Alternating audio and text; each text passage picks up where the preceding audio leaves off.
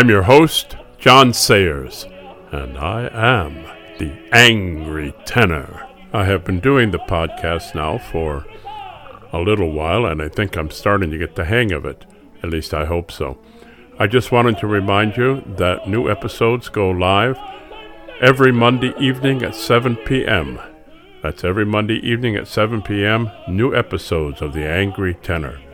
And now, let's see what's making me angry today.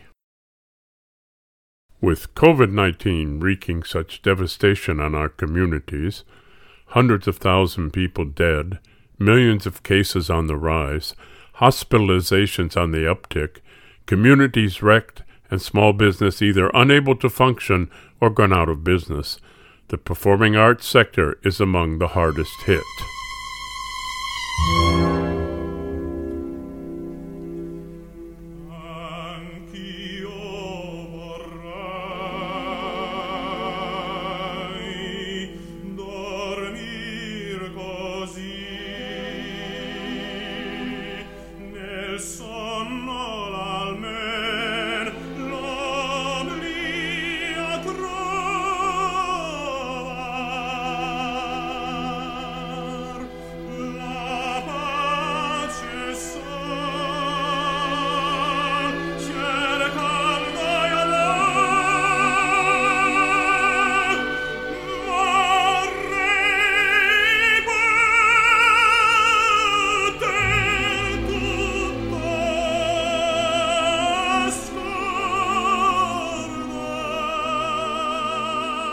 Most orchestra performances have been canceled or postponed. For example, the Boston Symphony Orchestra canceled their Asian tour. The Orchestra of Paris has also canceled their concerts. Most opera productions have been canceled or postponed by companies such as the Canadian Opera Company, the Metropolitan Opera, and the Royal Opera Covent Garden. Now, the Finnish National Opera, they did something a little bit different. They commissioned, created, and produced COVID fan a comic opera about life during the pandemic using music from Mozart's Così fan with small audiences and social distancing restrictions. Sounds like fun. Many performing arts festivals are canceled, including the 2020 Edinburgh Fringe Festival, canceled for the first time in 60 years. Recent weeks have seen the already painful situation facing live performance in the United States grow increasingly dire, with major regional theater companies, along with Broadway, somberly scrapping hope to reopen before next summer and scrambling to find ways to stay in the public eye. New York's Metropolitan Opera was the first top outfit to cancel its entire 2020 2021 season over the coronavirus pandemic followed by the highly bankable Broadway Theater District and the city's famed New York Philharmonic. Across the nation, company directors are facing similar decisions, with the Boston Symphony Orchestra following the lead of its New York neighbors. Elsewhere, many organizations are still aiming to open in January as they plot ways to stay fresh and avoid falling into the red. But the future appears grim. Many U.S. companies have already budgeted for a season sans spectators in a country where the coronavirus caseload continues to add about 80,000 new infections daily. The Seattle Opera is anticipating a loss of $6 million in revenue, as the New York Philharmonic estimates to lose 20 million, and the Philadelphia Orchestra more than $25 million. Last March, the Metropolitan Opera declared that it was losing $60 million in revenue. The pandemic has forced layoffs, furloughs, and pay cuts across the performing arts, as organizations, including the Phil and the Met, are bargaining with unions to adapt musicians' contracts to the financial challenges of the moment.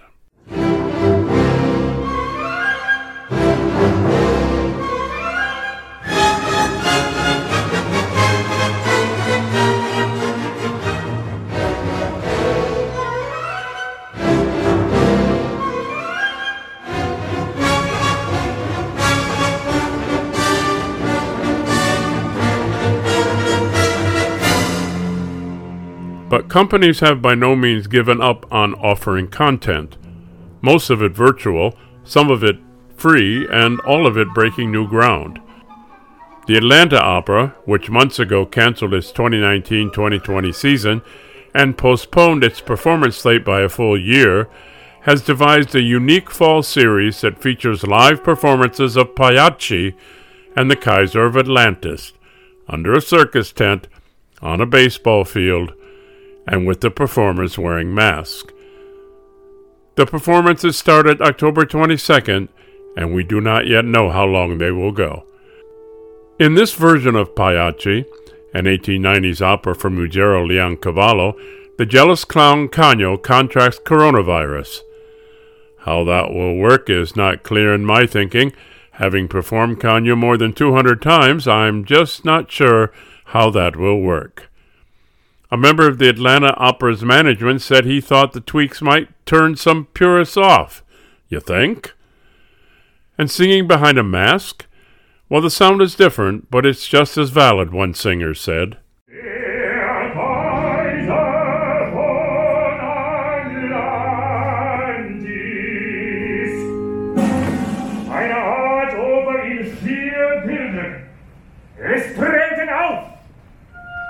That was just a small example of the Kaiser of Atlantis. Tickets in the southern city of Atlanta will be sold as four person, socially distant pods, welcoming up to 240 people per show. Singers will perform behind plexiglass or wear face coverings, and all patrons must wear masks and get temperature checks. Tomer Zvulun, the Atlanta Opera's general and artistic director, said the company has already sold nearly $100,000 in tickets but he emphasized the move was less about money and more about adapting their art to a society in distress. In April, the company slashed its $10 million budget by 34%, and like everyone else, anticipates losses. The Philharmonic, that's the New York Philharmonic, of course, meanwhile launched an outdoor bandwagon series with small ensembles playing on city street corners. The Los Angeles Opera showcased its singers lulling their own children to sleep with bedtime songs. As I featured on an earlier podcast, the opera in Dusseldorf, Germany is streaming live performances from the Opera House to a drive in movie theater with the sound available over car radios. Also doing the drive in thing is the San Diego Opera, which will be producing La Boheme and then streaming it over drive in theaters. Still, fewer shows and reduced rehearsals has been tough on musicians themselves, who are grappling with salary cuts and limited modes to cultivate their art. Cirque du Soleil has laid off 95% of its workforce and closed traveling circus performances operating in seven countries. Opera Australia, Australia's largest performing arts company, temporarily stood down nearly all of its staff Amid speculation, it would also need to sell major assets in order to avoid bankruptcy. Give my regards to Broadway. Remember me to Herald Square. Tell all the gang at 42nd Street that I will soon Whisper of how I'm yearning to mingle with the old time throng. Yes, give my regards to old Broadway and say that I'll be there. Theater fans won't be able to give their regards to Broadway in person until June of 2021 at the earliest and certain factors could prevent New York City's theaters from reopening for quite some time. Our audience has to be safe no matter what age they are, said Charlotte St. Martin, president of the Broadway League, but she acknowledges social distancing will prove difficult. We literally cannot reopen unless there is a confidence in the safety of the cast and crew and theater goers. The Broadway League, the trade group that represents theater owners and producers announced that Broadway performances would be canceled through May 30th, 2021, because of the coronavirus. Theaters are offering exchanges and refunds for tickets purchased for performances through then. The closure of Broadway, which began in March, led producers to pull the plug on some productions. Disney said in May that it would close its Broadway musical production of Frozen because of the pandemic. Previously, producers said that the curtain had fallen for good on the production of two plays, Hangmen and Who's Afraid of Virginia Woolf. The arts and entertainment industry was in the fourth phase of New York State's official reopening plan, which calls for gradually putting certain business sectors back online as long as the state meets certain metrics. There are three big challenges facing Broadway in this age of coronavirus that could hamper its chances of reopening. First, nearly 16% of Broadway theater goers are over the age of 65, and once you remove tourists from the equation, that percentage goes higher, industry experts said. The second problem during the 2018 2019 season Tourists from outside the New York metropolitan area purchased 65% of the tickets sold for Broadway shows. That's according to data from the Broadway League, and nearly one in five Broadway audience members was visiting from abroad. The third problem well, many of the theaters are over a hundred years old and feature narrow aisles, seats arranged very close together, and tiny bathrooms. Audience sizes would need to be reduced significantly to adhere to health experts' guidelines to keep people at least six feet away from each other.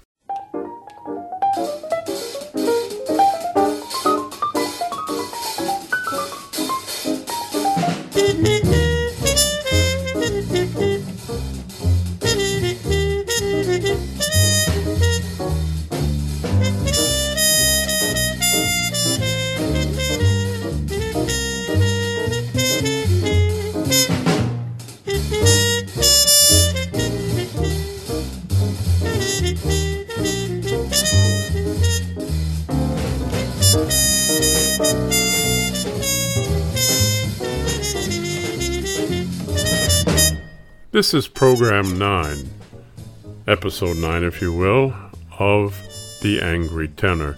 And up to now, I have not said anything about my new book. Well, that is about to change. The book is entitled Dateline Music, Opera, Theater. And it's a collection of things that I wrote for the East Sider, an arts and entertainment newspaper in South Florida that existed in the 1990s, which is when I worked for it. And it's articles, interviews, reviews, and just other things, opinions, if you will. An opinion is what I'm going to do today. So, what I'm going to do is read the article that I wrote in 1997 about the end of classical music.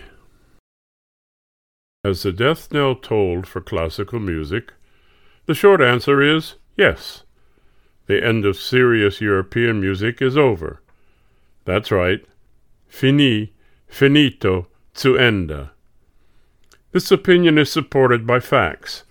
According to records provided by the music recording industry, sales of classical music recordings dipped from about 7% of all record sales to just under 3% last year.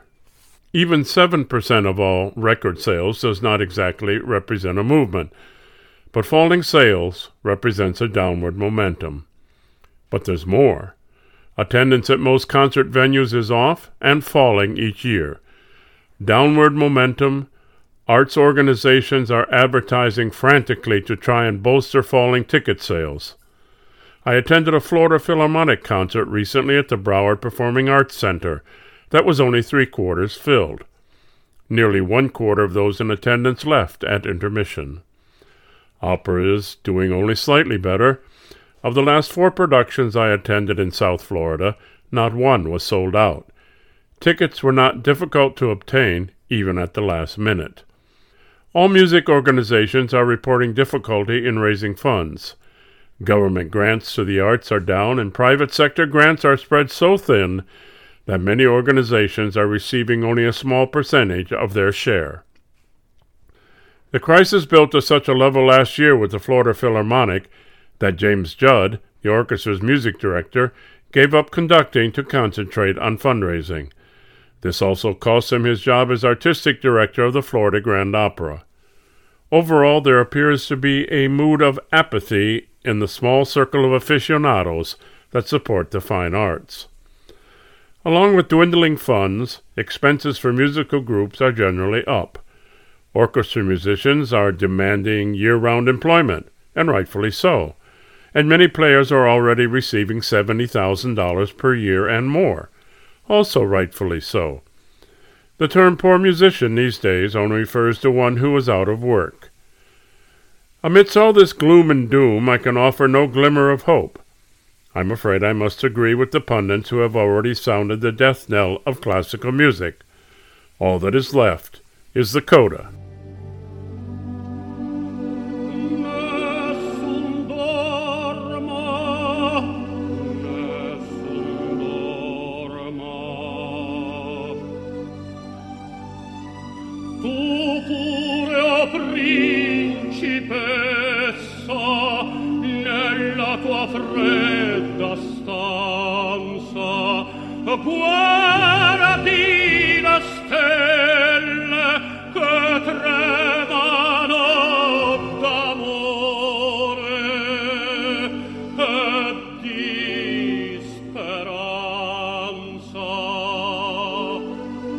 But why has this happened?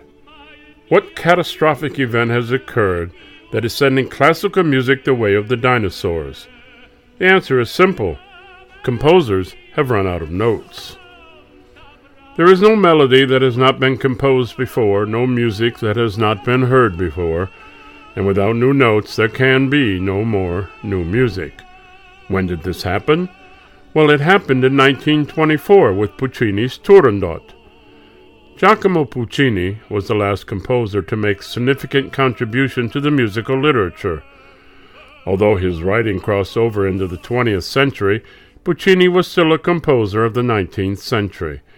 He was the last of that era of classical music composers who make up the bulk of today's repertoire.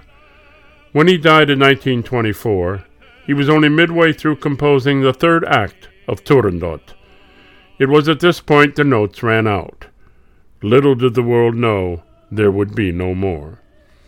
During the premiere of Turandot in 1926, when conductor Arturo Toscanini reached that part of the score where Puccini stopped, he turned to the audience and said, And here the composer laid down his pen.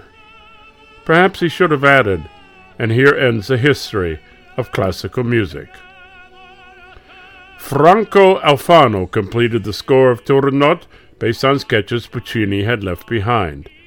It was not the same. The final 20 minutes of Turandot cannot even approach what Puccini had written. There would never again be any significant music written. Many have tried. Stravinsky, Britten, Barber. All have failed to significantly add to the literature. All have failed to become part of the standard repertoire. When the last notes of Turandot faded away, so too did classical music. For proof, we need only look at the programs offered by today's major symphony orchestras and opera companies. Little has changed over the years. Puccini, Beethoven, Brahms, Wagner, Mozart, Haydn, Handel, and Tchaikovsky. Over and over and over again, like an unchanging melody, these composers, and a few others, have become the stalwarts of the repertoire. Like others, I have listened to enough Puccini operas, enough Beethoven symphonies, and enough of anything for Mozart. I have simply heard enough of these composers. I am not alone. This concern is beginning to show up in the empty seats of the concert halls and the opera houses. It is not the fault of the conductors or impresarios who program these works, concert after concert. There is simply nothing else that will draw people into the concert halls or opera houses like the music of these few composers. Other composers are programmed from time to time, but the result is only more empty seats. The empty seats tell their own tale. They are the seats that we, who are sick and tired of hearing the same thing over and over again, would normally be occupying, but not any more. Classical music is dead, my friends. Enjoy what you can while you can. There are those who will argue that classical music will survive. They point out the three tenors have sold more than 30,000 tickets for the March 18th concert at Pro Player Park. They argue that all the three tenors' concerts have sold thousands of tickets, and this is a good sign. But it is not. Wait until you hear the program. Verdi, Puccini, and I wish you all good listening. That was the opinion piece, The Era of Classical Music is Over, that I wrote in 1997 for the arts and entertainment newspaper, The East Sider. And that's the show for today. Hope you enjoyed it. Just a reminder The Angry Tenor goes live every Monday evening at 7 p.m.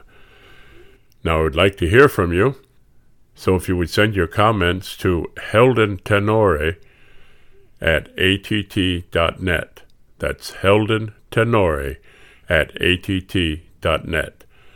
Let me know in your email if you would like to have this broadcast on the podcast, and I'll do it. If not, I won't. So, I'm John Sayers, and I am the Angry Tenor.